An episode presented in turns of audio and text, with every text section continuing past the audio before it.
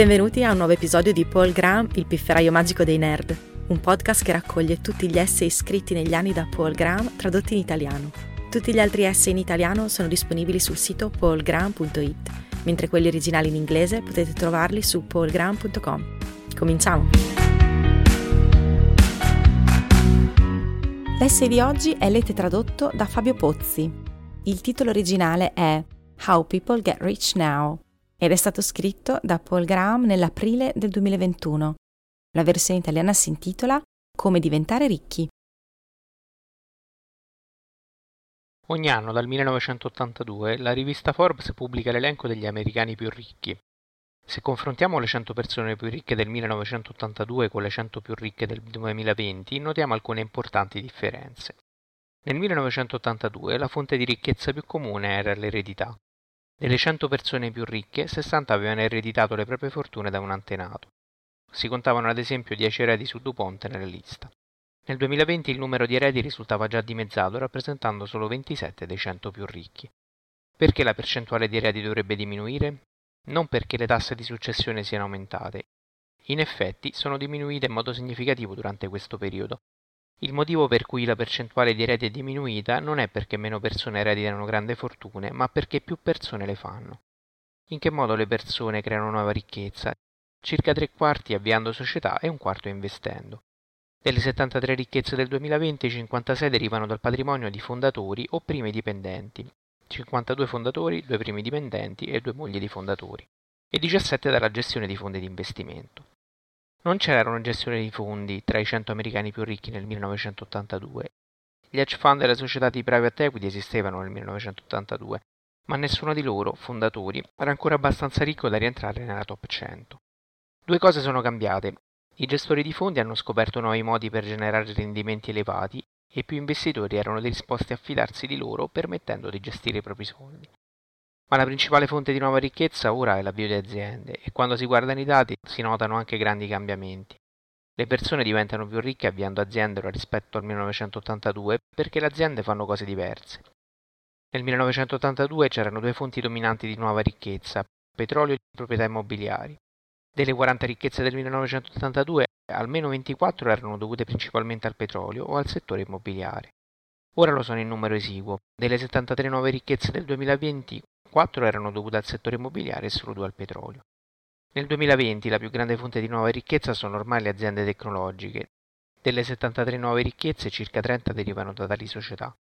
8 delle prime 10 ricchezze del 2020 erano legate ad aziende di questa tipologia.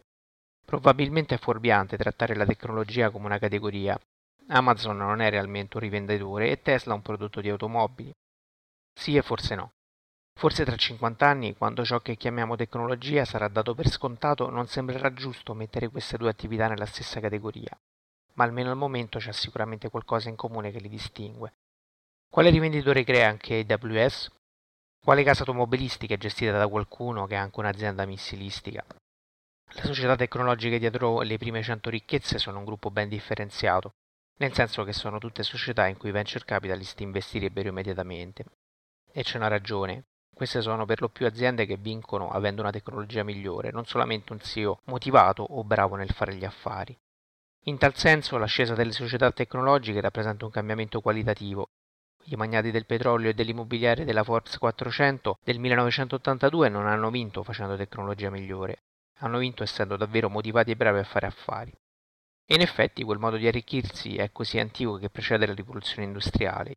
I cortigiani che si arricchirono al servizio nominale delle case reali europee nel XVI e XVII secolo erano anche, di regola, molto motivati e bravi a fare affari.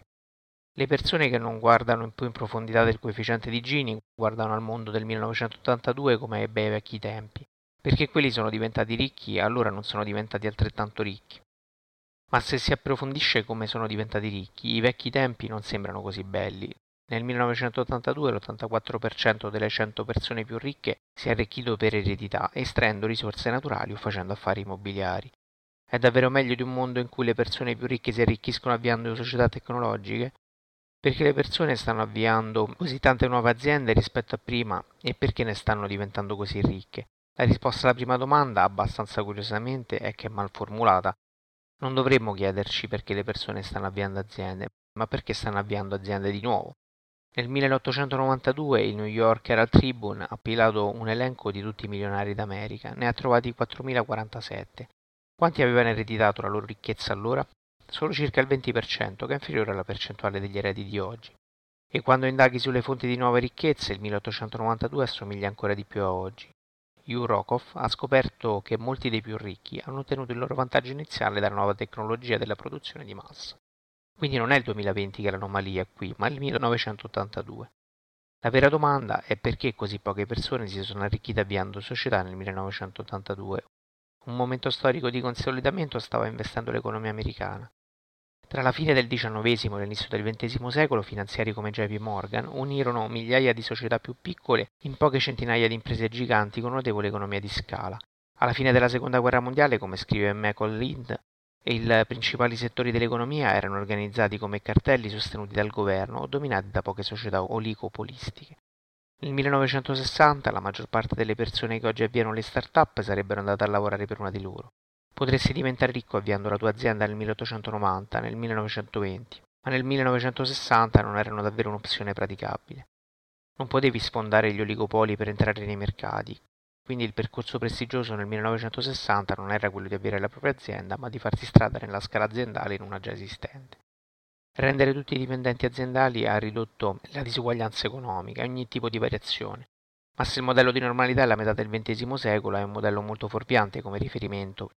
L'economia impostata da JP Morgan si è rivelata solo una fase limitata e a partire dagli anni 70 ha iniziato infatti a disgregarsi. Perché il meccanismo si è rotto? Le grandi aziende che nel 1930 sembravano modelli di scala ed efficienza nel 1970 erano diventate deboli. Nel 1970 la rigida struttura dell'economia era piena di accoglienti nidi di vari gruppi che avevano costruito per isolarsi dalle forze del mercato. Durante l'amministrazione Carter il governo federale si rese conto che qualcosa non andava e iniziò, in un processo che chiamarono deregolamentazione, a ritirare le politiche che sostenevano gli oligopoli.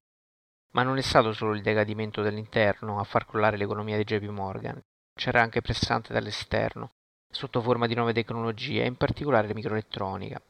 Il modo migliore per immaginare cosa è successo è immaginare uno stagno con una crosta di ghiaccio in cima. Inizialmente l'unico modo dal fondo delle superfici è lungo i bordi.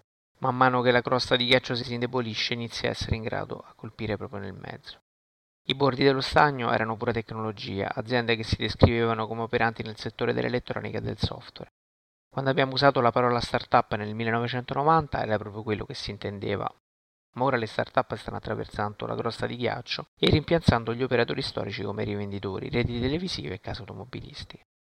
Ma sebbene la disgregazione dell'economia di JP Morgan abbia creato un nuovo mondo in senso tecnologico, è stato un ritorno alla norma dal punto di vista sociale, se si guarda solo indietro fino alla metà del XX secolo, sembra che le persone che si arricchiscono avviando le proprie aziende siano un fenomeno recente. Ma se guardi più indietro ti rendi conto che in realtà è la normalità. Quindi quello che dovremmo aspettarci in futuro è più o meno lo stesso. In effetti dovremmo aspettarci una crescita sia del numero che della ricchezza dei fondatori, perché ogni decennio che passa diventa sempre più facile avviare una startup. Parte del motivo per cui sta diventando più facile avviare una startup sono i social, e la società sta assorbendo e normalizzando la cosa. Se avvii una startup ora, i tuoi genitori non impazziranno come avrebbero fatto una generazione fa e la conoscenza su come farlo è molto più diffusa. Ma il motivo principale per cui ora è più facile avere una startup è che costa meno. Le tecnologie attuali hanno ridotto i costi di costruzione dei prodotti e di acquisizione dei clienti. Il costo decrescente di avvio di una startup ha a sua volta cambiato l'equilibrio di potere tra i fondatori e investitori. Ai tempi in cui avviare una startup significava costruire una fabbrica, avere degli investitori era fondamentale per farlo. Ora gli investitori hanno bisogno dei fondatori più di quanto i fondatori abbiano bisogno degli investitori e questo combinato con la crescente quantità di capitale di rischio disponibile ha fatto salire le valutazioni. Quindi il costo decrescente dell'avvio di una startup aumenta il numero di persone ricche in due modi. Significa che più persone le avviano e che coloro che lo fanno possono raccogliere fondi a condizioni migliori. Ma c'è anche un terzo fattore in gioco. Le aziende stesse hanno più valore perché le aziende di nuova costituzione crescono più velocemente di prima. La tecnologia non solo ha reso più economico costruire e distribuire le cose, ma anche scalare più velocemente. Questa tendenza è in atto da molto tempo. IBM, fondata nel 1896, ha impiegato 45 anni per raggiungere un miliardo di dollari di fatturato nel 2020. Hewlett Packard, fondata nel 1939, ha impiegato 25 anni. Microsoft, fondata nel 1975, ha impiegato 13 anni. Ora la norma per le aziende in rapida crescita è di 7 o 8 anni. La rapida crescita ha un doppio effetto sul valore delle azioni dei fondatori. Il valore di un'azienda è una funzione del suo fatturato e del suo tasso di crescita. Quindi se un'azienda cresce più velocemente non solo si arriva prima a un miliardo di dollari di entrate, ma l'azienda ha un valore quando raggiunge quel punto quanto lo sarebbe se crescesse più lentamente. Ecco perché i fondatori a volte diventano ricchi così giovani ora. Il basso costo iniziale di avvio di una startup significa che i fondatori possono iniziare molto presto e la rapida crescita delle aziende oggi significa che se hanno successo potrebbero essere sorprendentemente ricche solo pochi anni dopo. È più facile ora avviare e far crescere un'azienda di quanto non lo sia mai stato. Ciò significa che più persone le avviano, più coloro che lo fanno ottengono condizioni migliori dagli investitori e che le società risultanti hanno un valore maggiore.